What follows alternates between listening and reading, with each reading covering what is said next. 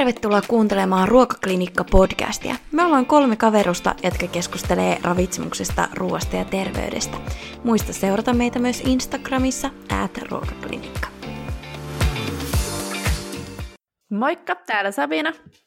Ja Heidi. Ja Jasmiina.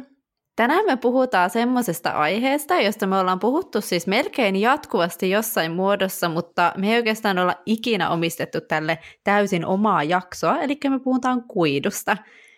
Ja tässä jaksossa me tullaan käymään läpi esimerkiksi, että mitä kuitu on, mihin sitä tarvitaan, mistä kuitua saadaan, ja annetaan vielä lopuksi konkreettisia esimerkkejä hyvistä kuidun lähteistä – Eli kuka halusi aloittaa ja kertoa, että mitä se kuitu itse asiassa on?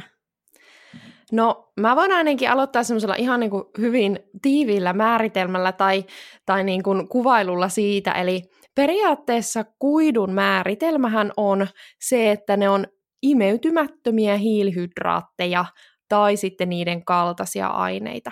Eli käytännössä ää, se määritelmä on juurikin se, että meidän keho ei pysty ää, niitä pilkkomaan ja imeyttämään siellä ohutsuolessa, niin kuin ravintoaineet tyypillisesti siellä imeytyy, vaan ne kulkee meidän ruoansulatuskanavan ää, läpi imeytymättä ja päätyy sitten paksusuoleen, jossa toki se meidän suolistomikrobisto pystyy sitten niitä vähän, vähän siellä tota, hyödyntämään.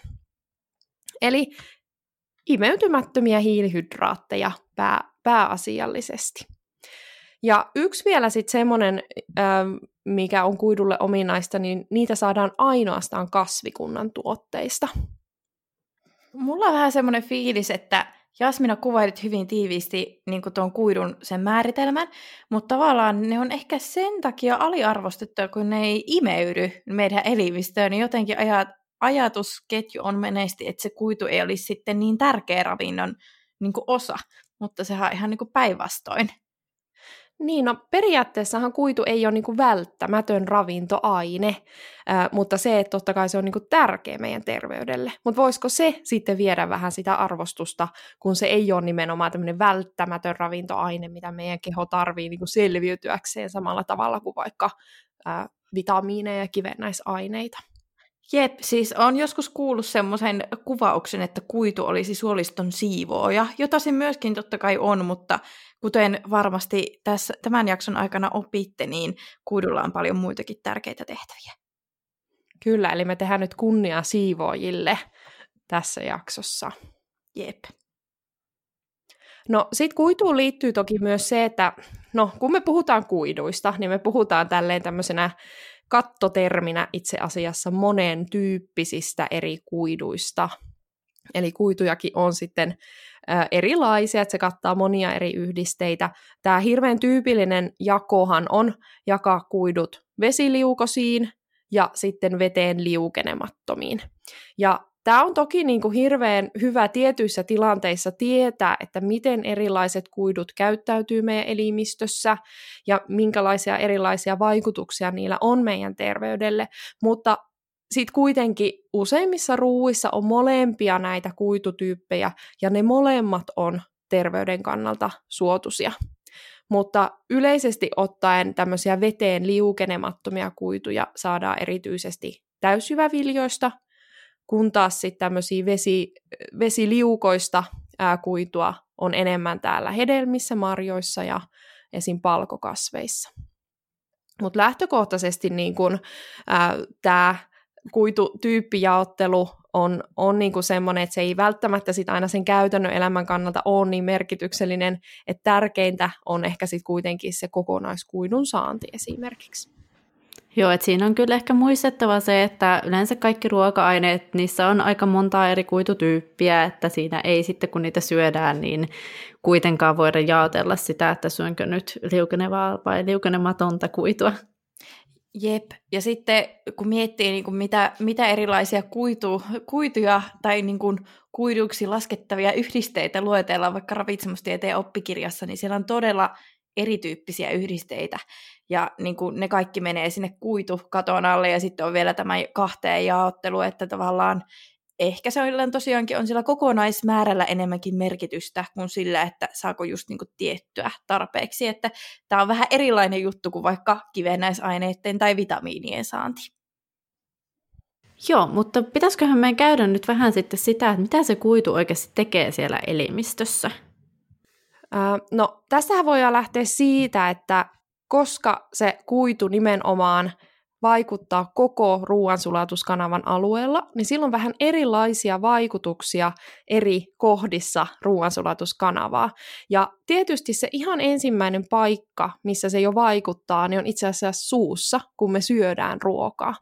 Tässä on hyvä semmoinen niin kuin mielikuva, jos miettii tämmöistä kuitupitoista tuotetta ja sitten siitä valmistettua tuotetta, jossa se kuitu on vähän niin kuin poistettu, niin esimerkiksi appelsiini versus appelsiinimehu. Ja jos näitä miettii, niin mikä se keskeisin ero näiden välillä on se, että appelsiini pitää pureskella, ja sitten taas se appelsiinimehu me voidaan vaan hulauttaa kerralla alas. Eli tämä pureskelun tarve kuitupitoisen ruoan syömisen yhteydessä on itse asiassa aika merkittävä. Silloin niin kun yksi tärkeä on se, että se stimuloi syljen eritystä, sitä kautta on niin kuin suun terveydelle tosi tärkeä, ien terveydelle, mutta toisaalta meidän ruoan sulatushan alkaa jo suussa, ja se pureskelu siellä edistää sitä ruoan sulatusta. Ja toisaalta myös pureskelullahan on myös tämmöinen kylläisyysvaikutus. Että se, että me oikeasti pureskellaan ruokaa, niin se me, me jotenkin niin kuin aistitaan se, että me syödään paljon enemmän, kun me joudutaan pureskelemaan sitä ruokaa, kuin silloin, kun me vaan niin kuin, varsinkin nestemäinen ruoka menee niin kuin suoraan nie- nielemisen kautta sitten eteenpäin.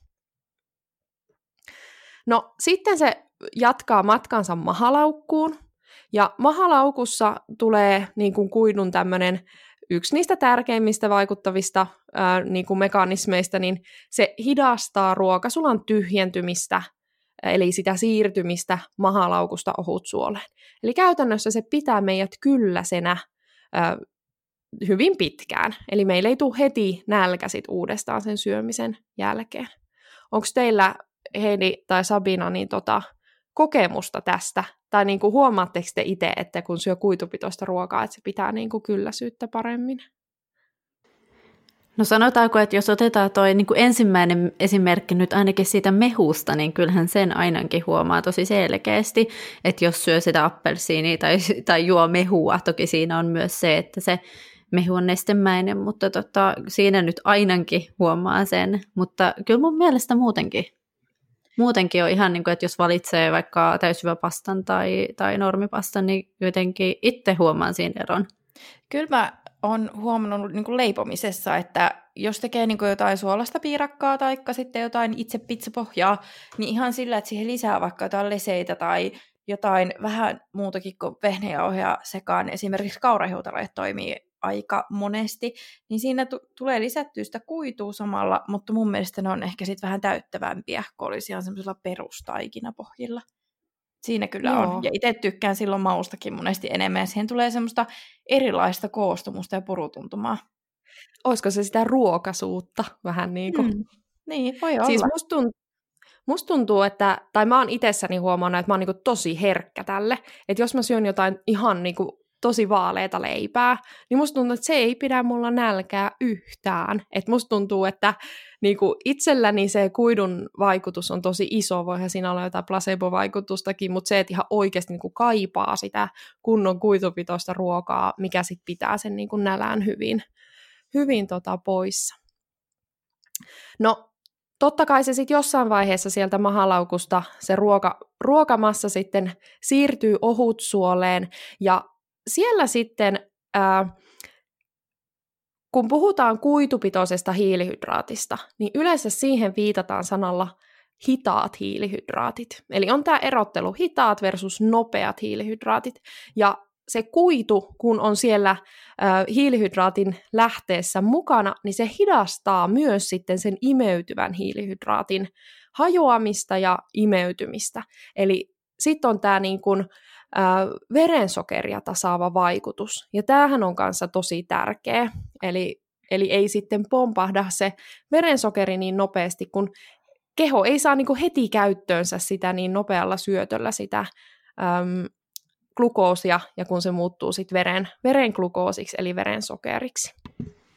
Eikö toi muuten tarkoita sitä, että jos mä söisin vaikka vaalean leivän nutellalla, niin se nousisi nopeammin se verensokeri kuin että jos mä käyttäisin vaikka jotain täysyväleipää nutellalla? Kyllä, juuri näin.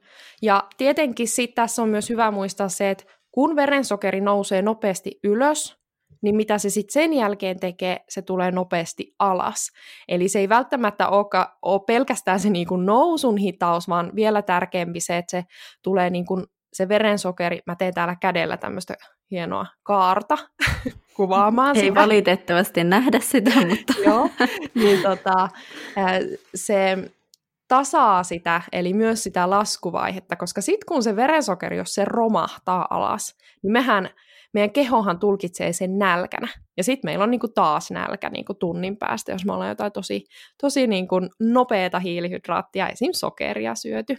Eli se, että siinä on sitä kuitua mukana siinä äh, hiilihydraatin lähteessä, niin tämä verensokerin tas- tasaisena pysyminen on aika iso, niin kuin monet huomaa sen niin vireystilassa esimerkiksi.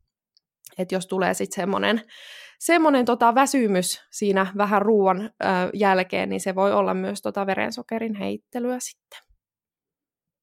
Ja musta tuntuu, että juurikin kun äsken sanoin, että mä oon tosi herkkä sille, niin musta tuntuu, että mulla toi niin verensokeri heittelee niin herkästi, siksi mä tarviin sen kuidun siihen, että muuten se on ihan, ihan tosi pahaa se heittely. Joo, mä muistankin Jasmina, että sä oot joskus ihan sanonut, että sä et ikinä syö just vaikka makeeta ennen, ennen sitä pääruokaa just sen takia, että sä tunnet sen niin herkästi. Joo, ei, ei pysty. Että se on niinku ihan, ihan tota hirveä olo tulee siis ihan siitä, että se verensokeri nousee, nousee niin korkealle. Mä oon joskus sanonut, että mulla ihan niinku humisee päässä. Siis tää voi olla niin tämmöistä kokemus vaan, mutta siis musta tuntuu, että mulla ihan niinku nousee päähän se, se Sokerihumala. Sokerihumala, joo. Ja sitten tulee se niin kuin romahdus, ja se on tosi inhottavaa. Et se on varma, sehän voi olla jotain tämmöistä reaktiivista hypoklygemiaa. Mietin just, että voisiko tämä liittyä jotenkin, että sä oot herkkä insuliinille. Eihän sitä toki voi nyt tietää, että tämä on ihan spekulointia. Enkä tiedä, onko niinku oikeita asiaa muuten kuin, että niinku insuliinille voi olla resistenssi, niin, niin ehkä sä olet sitten insuliinille herkkä. Niinpä, ehkä me jäädään, jäädään tätä spekuloimaan vielä tänne, mutta tota, tämä on ihan mielenkiintoinen ja tässä on myös just tulee tämä niinku yksilölliset erot siinä. Mutta sanotaan, että tämmöinen, jos on tosi herkkä sille verensokerin vaihtelulle, niin se kyllä suojaa tietyllä tavalla sitten siltä, että kyllä niinku tekee mielikin syödä kuitupitoista ruokaa. Ja ehkä se tekeekin minusta vähän kuitufanin. Mutta jos nyt sitten vielä edetään tänne viimeiseen vaiheeseen, mikä on tämmöinen grande finale, eli se tuota, kuitu päätyy sitten tuonne paksusuoleen, koska se nimenomaan ei ole imeytynyt siellä ohutsuolessa, niin siellä on niinku melkeinpä kuidun niinku kaikkein keskeisimmät vaikutukset. Ja kuituhan sitoo vettä, ja se silloin lisää suolen sisältöä ja sitä kautta sitten äh, stimuloi sitä suolta. Ja tämä on niin kuin se esim. ummetusta ehkäisevä sekä hoitava vaikutus, eli se nopeuttaa suoliston toimintaa. Ja tässähän on myös se, että kun se nopeuttaa suoliston toimintaa, niin silloin siinä ää, tota, tämmöiset haitalliset aineet, mitä saattaa olla mukana, niin ne ei ehdi vaikuttaa samalla tavalla. Että tämähän tota, ton kuidunhan tiedetään alentavan paksusuolen syövän riskiä, niin siinä voi olla useampi vaikutus myös sitten tähän pH, pH tota vaikutukseen. Tai pH, tämä vaikutus saattaa olla siinä taustalla. Tästä me varmaan puhutaan kohta vielä enemmän, mutta sitten tosiaan tämä, että ää, kuitu on meidän suolistomikrobiston ruokaa. Eli vaikka me ei itse pystytä sitä hyödyntämään, niin meidän suolistomikrobisto niillä on sitten entsyymejä, mitä meillä ei ole, eli tämmöisiä, millä ne pystyy sitten pilkkomaan sitä. Niin tuota, tämähän on varmaan semmoinen, mihin me ei ehkä pystytä tässä jaksossa nyt ihan niin kuin syvään päätyy sukeltamaan, koska tämä on tosi laaja aihe.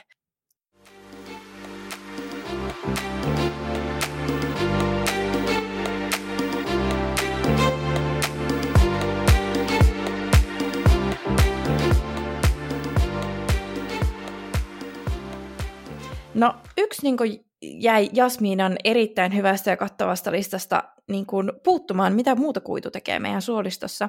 Eli tuota, ö, meillä on tosiaankin elimistössä sappihappoja, kuten varmasti kaikki tietävät, ja sappihapot osallistuu sitten kolesterolin tuotantoon ja kolesterolin kulkeutumiseen meidän elimistössä. Ja kuidut sitoo näitä sappihappoja, ja on ajateltu, että se olisi yksi tekijä, että minkä takia kuiduilla on sitten edullinen vaikutus veren kolesteroliarvoihin. Kyllä. Tästähän on niin kuin terveysväittämäkin myönnetty, eli tämmöisiä terveysväittämiä. Jos meet vaikka ostaa sen kaura, kaurahiutale paketin, niin siinähän saattaa lukea, että alentaa kolesterolia.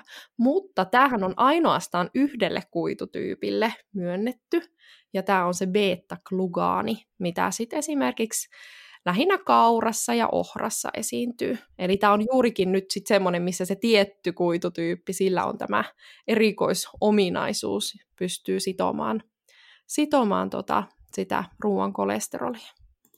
Eli en, et yhtään Jasmina vähätellyt itse asiassa, kun sanoit, että olet kuitufani. Minun mielestä tämä koko jakso on oodi kuidulle. Niin paljon kuidulla on hyviä ominaisuuksia. Joo, ja mun pitää muuten tuoda vielä, vielä kun tuossa ummetus mainittiin, niin mainitaanpa vielä ripulikin, niin tota, koska, kuidulla, koska kuitu sitoo vettä, niin totta kai siinä on myös ö, hyviä vaikutuksia silloin, jos on ripulia tai jotenkin löysää ulostetta. Kyllä, eli silloin niin kuin aika, aika tota, laaja tämä repertuaari, jos se pystyy niinku hoitamaan sekä ummetusta että ripulia, mitkä on niinku kuitenkin tämmöisiä, voisi ajatella vähän niinku vastakkaisina ää, tota, vaivoina. Et aika niinku... Joo, ja voi aiheuttaa välillä vähän hämmennystäkin se, että minkä takia sama asia auttaa ummetukseen sekä ripuliin, kun ne on niinku vastakohdat jotenkin toisistaan. Niinpä. Mm. Mutta osattaisikohan me nyt sitten sanoa, että jos saa pitkäaikaisesti vähän kuitua, niin voisiko siitä olla haittaa? Kun se ei kuitenkaan ole välttämätön terveydelle, mutta voisiko siitä silti olla haittaa? Musta tuntuu, että ö, me ei tiedetä kuidusta ihan kaikkea vielä, koska kuitu on niin, niin kuin monipuolinen asia, kuten tuo meidän aikaisempi niin kuin tämä jakso on osoittanutkin jo. Mutta tokihan sitten tässä jaksossa ei niin paljon siihen suolistomikrobistoon paneuduta, mutta kyllähän siellä kuidulla on siihen vaikutusta. Ja suolistomikrobisto on semmoinen mielenkiintoinen tutkimuskohde tällä hetkellä, että senkään vaikutuksia kaikkea ei tiedetä. Mutta tiedetään se, että jos saa vähän kuitua ruokavaliosta, niin se, sillä voi olla vaikutusta suolistomikrobistoon. Ja toki sitten, jos saa kuitua hyvin, niin sitten suolistomikrobistoon silläkin on vaikutusta.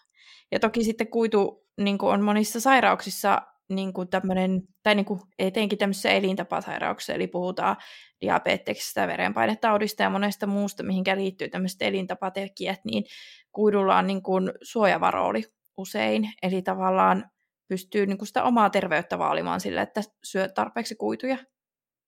Onko teillä ajatuksia tähän? Ähm, no yksi, mikä ajatus tulee, tulee niin kuidu, kuidulla on ne omat luultavasti terveysvaikutuksensa, mutta mutta sitten pitää muistaa, että mitä, mitä niin kuin siinä kuidun mukana saadaan. Et jos me vaikka mietitään, niin kuin, no täysjyväviljat on niin kuin tosi tärkeä kuidun lähde, niin kun sitten tämmöinen viljan jyvä kuoritaan ja siitä äh, tehdään sitä semmoista vaaleita viljaa, niin siitä poistuu kuitu, kun siitä kuoritaan se kuorikerros ja sitten siitä lähtee myös se alkio, niin siitä lähtee kuitua, mutta siitä lähtee myös kivennäisaineita, vitamiineja. Eli kuidulla on niin kuin semmoinen, sitä voidaan käyttää semmoisena niin kuin yleismittarina ruokavalion niin kuin terveellisyydelle tietyllä tavalla. Eli jos ihminen saa hyvin kuituja, niin hän luultavasti saa myös aika hyvin esim. suojaravintoaineita. Että ruokavaliossa aina pitää sitten niinku miettiä, että mitä siinä niinku samassa, äh, samoissa ruoka-aineissa esiintyy. Eli jos vaikka äh, kuidun lähteinä on ne täysyväviljat ja kasvikset, marjat, hedelmät, niin niiden mukana saadaan myös paljon muuta hyvää, mitkä voi sitten osaltaan niin kuin näitä kuidun terveysvaikutuksia selittää. Aivan, ja toisaalta sitten mitä jää pois, kun valitaan se kuitupitoisempi ruoka-aine sen ei-kuitupitoisen sijasta, että tavallaan sitten, että vähennetäänkö silloin niin vaikka tyydyttyneen rasvamäärää ruokavaliosta tai väheneekö suolan määrä tai mikä se sitten onkaan niin aina yksilön kohdalla, että silläkin on vielä lisäksi merkitystä. Kyllä, ja just vaikka se kylläisyysvaikutus, että tuleeko sitten mm. vaikka, vaikka niin kuin ei tule syötyä välttämättä niin paljon, ja jos, jos sitä kautta sit voi tulla myös vaikutuksia. Hmm, mutta kuidun saantisuositushan on 25-35 grammaa vuorokaudessa, niin paljonko sitten suomalaiset saa kuitua? Mä tutustuin tähän FinRavinto 2017 tutkimukseen, mihinkä ollaan tehty aiemmissakin podcast-aiheissa viitata. Siitä saa hyvin selville tutkimusnäyttöä, että kuinka paljon suomalaiset saa mitäkin ruokavaliostaan. Ja valitettavasti suomalaiset saa yleisesti aika heikosti kuitua, että jopa 70 prosenttia niin kuin tuohon ky- ky- niin kuin tutkimukseen vastanneista sai liian vähän kuitua ruokavaliosta, mikä on mun mielestä tosi paljon. että jos niin kuin se normisuositus on 25-35 grammaa, niin naiset sai keskiarvolta 20 grammaa ja miehet 22. Ja tämähän oli semmoinen, että tämä on parantunut, että edellinen Finravintotutkimus on tehty siellä 2012, niin sitten on aina hyvä verrata, että mikä se suunta on ollut. Eli suunta on ollut hyvä, eli se on parantunut se kuidun saanti, mutta vielä tosiaan jäädään sinne alle suositukseen, että vielä niin kuin olisi, olisi hyvä niin kuin vähän lisätä näitä kuidun lähteitä. Joo, ja mä itse asiassa löysin vielä yhden tota, lähteen, missä sanottiin, että itse asiassa herkkä vatsasilla tämä kuidun saanti saattaa olla vielä vähän vähäisempää kuin sitten taas muulla väestöllä. Et siinä on ehkä sitten taas semmoinen niin huomioimisen merkki. Tämähän on tietyllä tavalla ihan loogistakin, koska jos miettii, että ihminen kokee saavansa vatsaoireita ruuasta, ja esimerkiksi monilla voi tulla semmoinen niin tuntuma, että se on nämä viljat, mitkä sitä, sitä tota, vatsaoireita aiheuttaa. Toki myös muut kuitupitoiset tuotteet voi olla siellä taustalla, kasvikset, palkokasvit on ehkä tämmöisiä myös, niin hyvin looginen ajatushan on se, että okei, mä vähennän näiden määrää mun ruokavaliossa. Ja tämä on myös semmoinen teema, mistä me ollaan puhuttu aikaisemminkin, ainakin siellä vegaaniutta käsittelevässä jaksossa, että tämä on niinku tosi tärkeää, että me ei vaan jätetä ruoka-aineita pois meidän ruokavaliosta, vaan me mietitään, että millä me korvataan ne. Tämä on sama, sama niinku kategoria menevä, että jos me vaan jätetään vaikka viljat pois ruokavaliosta ja ajatellaan, että et ei mun tarvi niitä korvata, että mä vaan jätän ne, niin siinä kohtaa voi tosiaan, että sitten tämä kuidun saanti kärsii, mikä on tosi harmillista, kun varmasti olisi voinut sit löytyä niitä tuotteita, kuitupitoisiakin tuotteita, mitkä sitten voisi sopia ihan hyvin. Mutta mulle, kun mä tutustuin siihen Finravinto-tutkimukseen, niin mulle jäi siinä niinku toinenkin asia vähän mietityttämään, että niinku, tai vähän niinku jäi miettimään, että onko tässä joku ilmiö kyseessä, sillä itse asiassa siinä Finravinto-tutkimuksessa oli verrattu eri ikäryhmiä keskenään, että niin kuin mitenkä hyvin he tavoittaa tämän kuitutavoitteen tai suosituksen, niin itse asiassa iäkkäämmät henkilöt tavoitti sen suhteellisesti paremmin kuin nuoremmat. Siinä oli vähän eloa, että ei ollut ihan semmoinen suora viiva tämä verrattuna, mutta sanotaan, että semmoiset nuoret aikuiset keski sai vähemmän kuitua kuin iäkkäämmät ihmiset. Sitten mä jäin itse miettimään, että kun tuo oli kuitenkin silloin 2017 tehty, että onko niin kuin tämä yleinen hiilihydraattikeskustelu ja proteiinipuumi aiheuttanut sitten sen osittain sitä, että vaikka ihmisten kuitusaanti olisikin niin kuin, ö, tässä Finravintotutkimuksessa parantunut kokonaisuudessa, mutta voiko sillä olla merkitystä tämmöiselle nuoremmelle, nuorempaan väestöön, kun hiilihydraatista puhutaan aika negatiivisen sävyyn välillä? Siis ihan varmasti on yhteyttä, ja tässä yhteydessä on myös, myös hyvä, niin kuin, tai kun toit tuon proteiiniasian esille, niin on myös hyvä tota, tuoda yksi toinen luku sieltä, että jos se oli, että 70 prosenttia saa liian vähän kuitua, niin itse asiassa myös 70 prosenttia, eli sama luku, lukumäärä ää, tai osuus, niin saa myös liian vähän hiilihydraatteja. Ja sitten jos me mietitään, että mistä niitä kuituja saadaan, niin niitä saadaan sieltä ne on käytännössä, siis ne on hiilihydraatteja, eli ne on sieltä samoista lähteistä kuin mistä hiilihydraatit saadaan. Eli mm. ihan varmasti tämä niin kuin hiilihydraattien liian vähäinen käyttö, siellä taustalla oleva, on se nyt sitten ihan karppausta ää, tai jotakin muuta vähän hiilihydraattisuutta, niin vaikuttaa, mutta sitten musta tuntuu, että aika monilla saattaa olla vähän semmoinen epämääräinen käsitys jäänyt siitä, että hiilihydraatteja pitäisi syystä tai toisesta välttää. Että se ei ole välttämättä niin kuin tietostakaan. Että on vähän semmoinen niin kuin hiilihydraattipelko. Ja tätä on, on paljon niin kuin miettinyt, että miten paljon tämä vaikuttaa. Siis niinpä, tai tavallaan niin musta tuntuu, että hiilihydraattien niin ympärillä leijuu semmoinen niin tavallaan semmoinen negatiivinen ää, äänensävy. Joo, kyllä hiilihydraateissakin on parempia vaihtoehtoja ja huonompia vaihtoehtoja, ei se siitä kiinni, mutta tavallaan ei se ole semmoinen vieroksuttava ruoka-aineryhmä missään nimessä, vaan niillekin on niin kuin tärkeä merkitys meillä. Ja sitten niin kuin kuten tässä Finravintotutkimuksessa tuli ilmi, niin viljavalmisteet on suomalaisten tärkein kuidun lähte, ja sen jälkeen tulee sitten kasvikset, marjat ja hedelmät, niin tavallaan kyllähän se sitten, kun musta tuntuu, että se jotenkin vielä se hiilari kammo tai muu tulee tämmöiseen pastaan, leipään ja niin kuin just näihin viljavalmisteisiin, niin on tämä kyllä jännä ilmiö ja toivoisin, että ihmiset uskaltautuisi syömään näitä enemmän. Oletteko te omassa ruokavaliossa huomannut? Koska musta tuntuu, että kyllä mullakin jossain vaiheessa oli vähän semmoinen niin alitajuinen semmoinen, että no mä vähän pienennän tämän hiilihydraatin osuutta tästä. Niin kuin, kyllä. Vaikka se ei ollut mikään niin semmoinen tietoinen päätös, vaan se oli jotenkin semmoinen niin epämääräinen jotenkin vaikutus sillä, että no mä vähän nyt vähennän tämän osuutta ja otan vähän enemmän näitä muita tähän lautaselle. Joo, siis mähän, tota, tämä oli ennen opiskeluja vai opiskeluiden alussa, en mä muista, niin silloinhan oli hirveä hiilaribuumi, ja vaikka mä niinkään siihen uskonut, niin mä halusin testata sitä, ja mä olin silloin vähän hiilihydraattisella vähän aikaa. Tarkoitatko ja siis hiilaribuumi ehkä... vai proteiinibuumi? Tarkoitat vähän hiilihydraattisuusbuumi? Vähän, hiili, vähän hiilihydraattisuusbuumi siis. Ja tota, mä silloin kokeilin sitä, ja olinkohan mä kaksi viikkoa tai jotain, en ihan muista, semmoisella semi-vähän hiilihydraattisella. Ja mä huomasin, että mulle jäi se jotenkin päälle sen jälkeen, vaikka mä todellakaan yrittänyt enää niin kuin vältellä niitä hiilareita, mutta se vaan jotenkin jäi päälle ja siinä kesti oikeasti aikansa päästä takaisin siihen, että syö ihan vaan hyvällä omalla tunnolla kaikki maailman leivät sun muut, että kyllä siinä jonkin aikaa kesti. Siis mä muistan, mun mielestä sä oot tehnyt tota meidän sillä aikaa, kun me ollaan tunnettu, eli silloin, kun me ollaan oltu opiskelemassa ravitsemustieteelle yhtä aikaa, koska mä muistan, että me kerran käveltiin yliopistolta kotiin, kun kuljettiin yhtä matkaa, ja sä just sanoit, että sä olit kokeilusta, ja sit sulla oli ollut joku sellainen aivosumu, ja sä olit ollut tosi väsynyt tai jotain, että sulla oli ihan tämmöisiä oireita tuli lyhyestä. Mä ainakin muistelen, että sä puhuit silloin tästä vähän kokeilusta.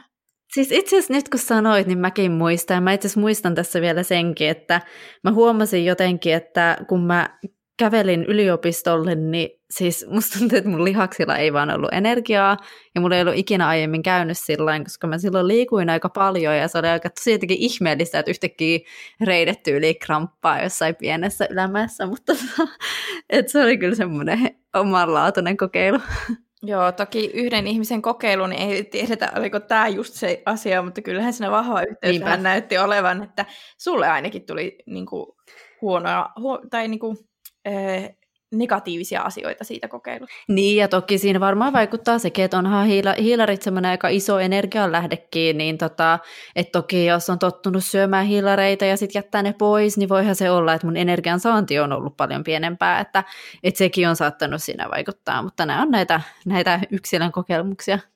Mm. Tämä on kyllä sen verran mielenkiintoinen aihe, että me voitaisiin kyllä tuolla Instagramin puolella kysyä ihmisiltä, ja selvittää vähän, että onko tämä niinku, kuinka monet tunnistaa tämmöistä hiilihydraattipelkoa. Mitä olette mieltä? Joo, ehdottomasti. Joo, ehdottomasti. Itsekin jotenkin, silloin kun tämä fitness oli niinku se in-juttu, niin mä muistan, että itsekin silloin niinku jotenkin jopa tarkkaili ehkä, että kuinka paljon syö hiilareita. En siis enää, ja ei siinä ole mitään järkeä. Mutta se kyllä oikeasti jäi jotenkin, kun se oli koko ajan niinku keskustelussa se aihe, niin silleen päälle. Kyllä, ja tämä, just tämä vähähiilihydraattisuusbuumi ja sii, siinä samassa yhteydessä ollut nimenomaan proteiinibuumi, niin tämähän on just tämä, että ähm, samaisessa Finravinto 2017 tutkimuksessahan myös havaittiin, että suomalaisethan saa proteiinia taas niin kuin enemmän kuin mitä, mitä niin kuin suositus olisi, eli keskimäärin saanti on jopa yli suosituksen, niin välttämättä se ei ole edes ollut sitä, että vähennän hiilihydraatteja, vaan että lisätään sitä proteiinia niin suurissa määrin, että sinne ei vaan enää mahu sitä hiilihydraattia. Että nämä on varmaan jollain tavalla kyllä linkittyy niin kuin yhteen. Jep, kiva on sitten nähdä seuraava Finravinto-tutkimus ja katsoa, mihinkä tämä trendi menee. Mä muistan, kun joskus on katsonut näitä Finravito-tutkimuksia silleen niin kuin rasvaosalta, niin siellä kyllä näkyy nämä niin kuin trendit ihan selkeästi. Niin, niin jotenkin kiinnostaa nähdä, että vaikuttaako tämä niin pitkällä aikavälillä sitten, mikä on tämmöinen yleinen ilmapiiri ja keskustelu niin aiheesta, niin oikeasti sitten suomalaisen väestön ruokavalioon. Niinpä, kun miettii sitäkin, että nyt on ollut kasvisruokabuumia ja tämmöistä vegaani, vegaanisuutta vähän enemmän, niin jotenkin ajattelisin, että voisi ne ehkä näkyäkin. Mutta saa nähdä. Hei, ihan pakko sanoa tässä muuten, että toihan voi ehdottomasti vaikuttaa myös kuidun saantiin aika merkittävästi, mm. koska kun mietitään, että eläinperäisistä tuotteista ei saa kuitua, ja jos sä vaihatkin niitä eläinperäisiä tuotteita just nimenomaan vaikka kasviproteiinilähteisiin, vaikka siihen soijaan, niin sieltähän saadaan sit myös sitä kuitua.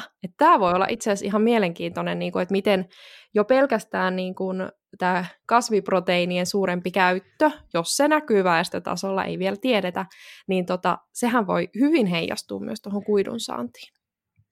Joo, ja siis nyt kun miettii vaikka tammikuussa, kun oli vegaanihaaste niin menossa, niin kyllä ainakin oma Instagram-fiidi oli täynnä jotain ö, linssikeittoja, niin miettii sitäkin, että miten tommosetkin vaikuttaa siihen.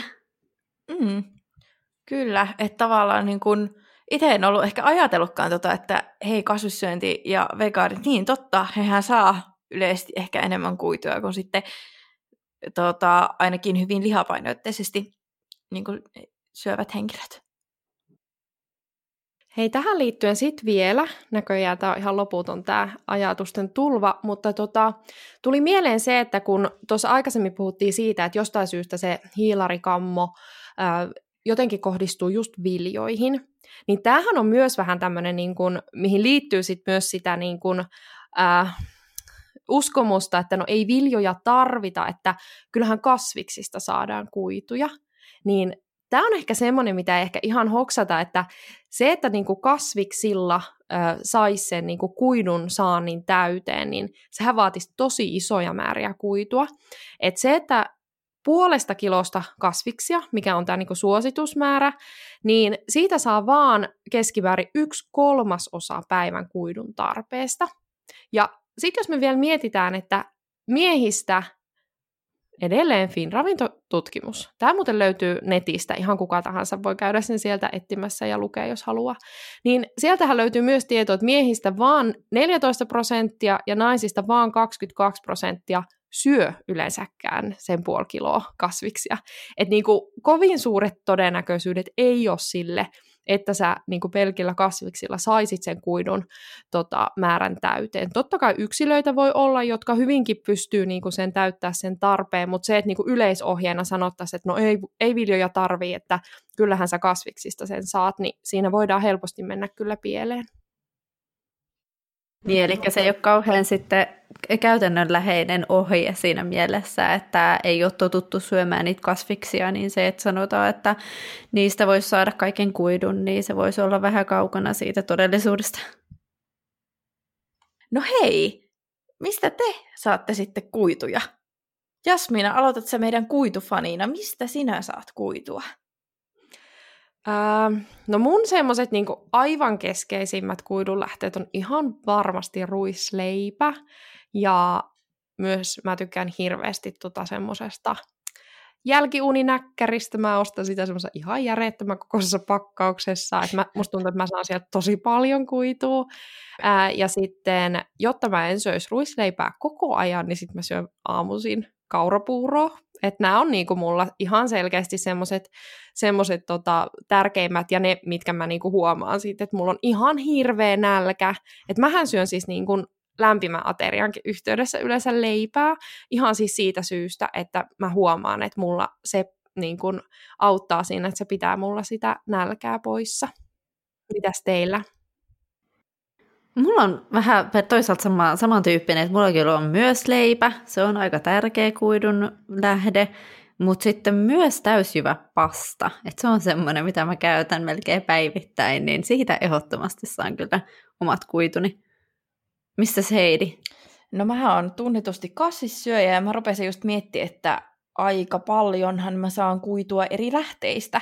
Toki käytän tota, maitotuotteita, kananmunia ja kalaa, mutta ehkä niin isoin mulla on aamuinen puuro.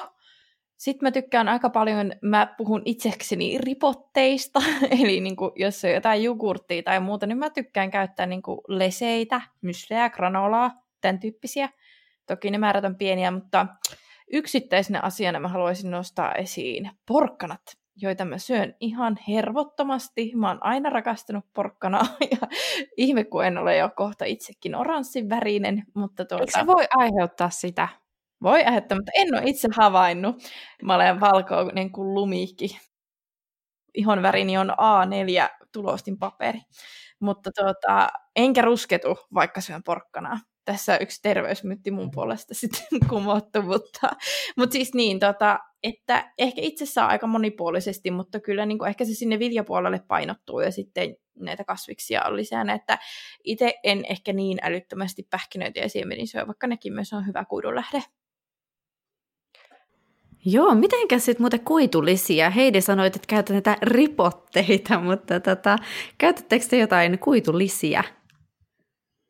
No mä laitan kans niin kuin siihen kaurapuuroon myös kauralesettä. Et sehän toimii siinä tosi hyvin, niin kuin myös maullisesti, kun se on sitä samaa. Et muuta mä en semmoista niin kuin varsinaista. No kyllähän mä laitan sitten siihen kaurapuuron päälle esim. pähkinöitä, että onko se nyt sitten kuitulisä vai energialisä tai mikä lisä. Mutta kuitenkin, että varmaan lähinnä se tota, kauralese on semmoinen, minkä mä melkein niin kuin tietoisesti sen kuidun takia laitan.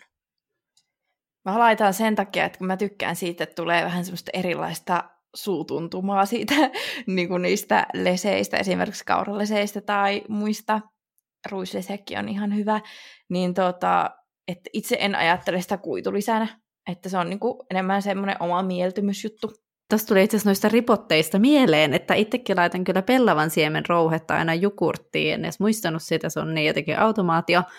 Mutta kyllä sitä sitten joskus kans, osa on ehkä kuullut semmoisesta kuin psyllium, niin sitäkin tulee kyllä joskus käytettyä. Erityisesti niinku reivonnassa tykkään sit lisätä tuommoisia joukkoa, mutta ei ehkä sitten muutettua käytettyä lisiä.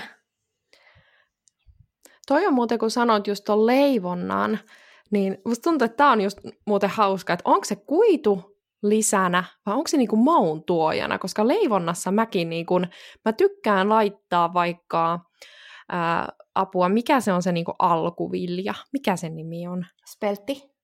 Niin, spelttijauhoa tykkään käyttää, se niinku vaikka joku pizzapohja, niin joo, se tuo kuituu, mutta kaikkein parasta siinä on niinku se maku.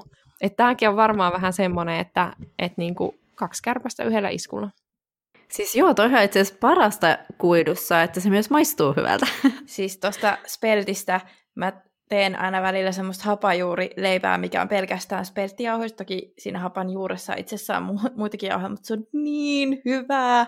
Se on ihan parasta. Siinä jotenkin se maku on semmoinen, semmoinen autenttinen. Tai en, en mä osaa jotenkin kuvailla sitä, se on maistettava.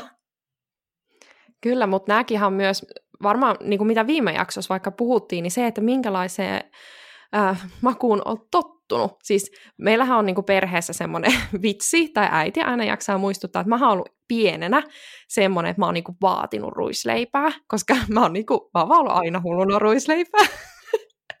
niin helppohan mun on niin kuin olla silleen, että joo, mä saan niin paljon kuitua, kun mä syön ruisleipää, mutta se on vaan sen takia, että mä tykkään siitä niin paljon, että kyllä mä sitten ymmärrän, että joku taas syö sitä vaikka vaaleita leipää, jos oikeasti tykkää siitä tosi paljon, että ei se, sekään ei niinku tarkoita, että nyt kaikkien pitäisi niinku vaihtaa ruisleipää, vaan just, että näitä kuidunlähteitä on monia ja tärkeää, että jokainen löytää niinku sieltä itselle niitä sopivia. Niin, ja sitten ehkä se, jos haluaa niin kuin lisätä kuitua, niin ehkä kannattaa lähteä, kun on tosiaan mahdollista vaikka esimerkiksi nämä ripotteet esimerkkinä, tai sinne leivontaan lisätä jotain, että jos semmoiseen itselle tuttuun ja mieluisaan ruokaan niin kuin lisätä jollain tavalla sitä kuitua, niin se ei ole niin, kuin niin shokki kuin se, että et ole syönyt kymmenen vuoteen ruiseepää, nyt kävisit ostaa sitten paketillisen sitä, niin se olisi aika iso muutos jo. Ellei halua itse kokeilla, niin toki sitten ja hei, tähän nyt tärkeä pointti myös se, että jos nyt sitten joku tästä intoutuu, toivottavasti intoutuu, ja lähtee lisäämään kuidun saantiaan, niin nyt sitten niin tosi tärkeä on se, että muista lisätä myös nesteen ää, saantia. Eli ota vaikka se ylimääräinen vesilasillinen siellä päivän mittaan, koska ää, jos lähtee lisää kuidun saantia ää, ja ei lisää nesteen saantia, niin voi olla, että tuloksena onkin sitten se ummetus. Ja sitten on ihan silleen, että eihän tämä toimi, vaan tämä aiheuttaa ummetusta. Eli kun lisää kuidun saantia, niin on ensisijaisen tärkeää lisätä myös nesteen saantia, jotta siellä on sitä nestettä, mitä se kuitu pystyy sitten sitomaan. Mä kun googlailin tästä kuituaiheesta ennen tätä jakson äänittämistä, niin kuin mä aina menen kaikista aiheista, että vähän niin kuin, että mikä on niin kuin yleinen keskustelu sen aiheen ympärillä, niin mulle tuli semmoinen kysymys vastaan, mitä mä en ollut itsekään ajatellut aikaisemmin, eli vaikuttaako kypsentäminen jotenkin kuituun? Ja itse ehkä ajattelisin, että tämä voisi verrata siihen, että tomaatissa on lykopeenia, mikä sitten on ihan hyvä välillä syödä kypsennettynä, että tavallaan se vaikutus on, niin kuin eri kuin raakana syödyllä, mutta mulla on ainakin semmoinen ajatus, että kuidulla ei olisi niin paljon väliä, että onko se kypsennetty vai raaka. Mutta mitä Jasmina ja Sabina te ajattelette tästä? No eihän se, siis mä, mä en oikeasti niinku se, semmoista niinku ihan tyhjentävää vastausta osaa kyllä tähän sanoa, koska en ole myöskään itse tämmöistä pohtinut. Että jos me nyt mietitään, että se kuidun määritelmä oli se, että se ei imeydy, että ainoa mikä sitten ehkä sillä voisi vaikutus olla, niin olisi se, että se jotenkin niin kuin se kypsentäminen esim. saisi sen kuidun niin kuin imeytyvään muotoon, mutta ei kai semmoista ole. Sabina, help me. Jaa, vaikea kyllä sanoa. Ei ole, ei ole itsekään törmännyt törmännyt tuohon. Meidän pitää varmaan vähän selvittää tätä. Niin, tämä on nyt taas tätä spekulointia, mutta me sanotaan aina, kun me spekuloidaan. Mutta tuota, mä mietin sitä, että kuidut on aika monesti semmoisia pitkiä hiilihydraattiketjuja, joita meidän elimistö ei osaa pilkkoa ainakaan niin pieniksi, että ne imeytyisi. Niin mä veikkaan, että se kuidun kypsentäminen ei niin paljon vaikuta siihen ö, molekyylirakenteeseen, että elimistö sit saisi sen pilkottua ainakaan sille, että se olisi niinku merkittävissä määrin. Näin mä ajattelisin. Joo, en, en mäkään usko. Toki jos siellä nyt on jollakin kuulijalla vaikka tästä hyvin, hyvin tota tietämystä, niin tulkaa ja valistakaa meitä. Esim. Instagramin puolella, että ruokaklinikka sieltä meidät tavoittaa. Mutta itse asiassa kyllä tähän niin kuin, ä, kypsentämisasiaan yksi pointti tulee mieleen. Eli on olemassa tämmöisiä resis, tai puhutaan niin resistentistä tärkkelyksestä, ja tämmöinen resistentti tärkkelys voi syntyä esimerkiksi silloin, jos vaikka, vaikka sitä pastaa keitetään ja sitten se jäähdytetään. Eli silloin se, niin kun se rakenne siinä muuttuu sillä tavalla, että siitä tulee resistenttiä, eli se tarkoittaa sitä, että meidän keho ei pysty sitä pilkkomaan. Eli siinä itse asiassa vähän niin kuin se kypsentäminen, mutta se vaatii vielä sitten sen jäähdyttämisen, ää, niin itse asiassa vähän niin kuin synnyttää tämmöisen kuidun tyyppisen yhdisteen. Eli esimerkiksi vaikka pasta salaatissa, missä käytetään niin kuin kylmää, kylmää pastaa, niin on tämmöistä, että tämä nyt tulee ainoastaan mieleen, ja tota, mutta ei, ei ehkä niin kuin muita esimerkkejä. Tämä on aika hauska juhannuksena, jos on vaikka pastasalaattia tai jotain muuta juhlana, niin sitten tämmöinen fun fact kertoa, että tästä pastasta tuleekin tämmöistä kuitupitoista tässä pastasalaatissa. Kyllä, ja juuri nimenomaan, että siihen tulee niin tämmöinen uuden tyyppinen kuitu. Ja sitten tämä itse asiassa just tämä resistentti tärkkelys, niin ö, edistää tämmöisten lyhytketjusten rasvahappojen tuotantoa tuolla suolistomikrobistossa, millä on sitten vaikutuksia meidän terveydelle ja tämä onkin sitten semmoinen aivan oma aiheensa, että ei mennä siihen nyt sen enempää, mutta Tämä on kyllä, kyllä tota mielenkiintoinen tämä kuitu, että ei ole yhtään niin tylsä kuin mitä, mitä eka kuulostaa, että mitä siinä alussa puhuttiin, että ei ole välttämätön ravintoaine, mutta kyllä sillä aika paljon on niin kuin erilaisia vaikutuksia. Me ollaan nyt käyty keskustelua tästä kuidusta ja puhuttu esim. näistä kuitumääristä, että mikä se suositeltava määrä esimerkiksi on, mutta itse asiassa sen lisäksi, että kuitua on hyvä saada riittävästi, niin on toinen asia, että jos me tota, halutaan juuri siitä suolistomikrobistosta pitää huolta, niin tämmöisen monimuotoisen suolistomikrobiston, mikä on niin kuin hyvä asia, niin itse asiassa sen edellytys on monipuolinen kuidun saanti. Eli olisi tosi tärkeää, että me saada, saataisiin niin erityyppisiä kuituja.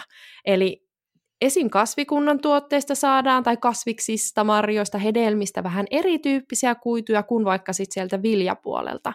Eli olisi tosi tärkeää, että me myös kiinnitetään siihen huomioon, että meillä on monipuolisesti erilaisia kuidunlähteitä ja sitä kautta sitten myös edistetään sitä terveyttä. Ja tähän liittyen meillä olisikin teille pieni tehtävä, jonka Heidi ohjeistaa nyt seuraavaksi. Joo, eli jos ette vielä seuraa meitä Instagramissa at ruokaklinikka, niin laittakaa nyt seurantaa. Eli me voitaisiin kerätä sinne semmoinen ideapankki uusista kuidunlähdeideoista. Eli ö, ota kuva storyin, kun kokeilet jotain uutta kuidun lähdettä tai tutustut uudestaan vanhaan tuttavuuteen ja tägää siihen kuvaan ruokaklinikka, niin me jaetaan meidän storissa näitä teidän kuituideoita, niin sitten kaikki pääsee sieltä vähän ö, katsomaan, että saisiko jotain uutta vinkkiä omaan kuidun saadin lisäämiseen tai monipuolistamiseen. Mut hei, kiitos kun kuuntelit meidän jakson. Meistä oli ainakin kiva puhua ehkä kuulostaa vähän puulta, mutta kuitua aika mielenkiintoinen aihe.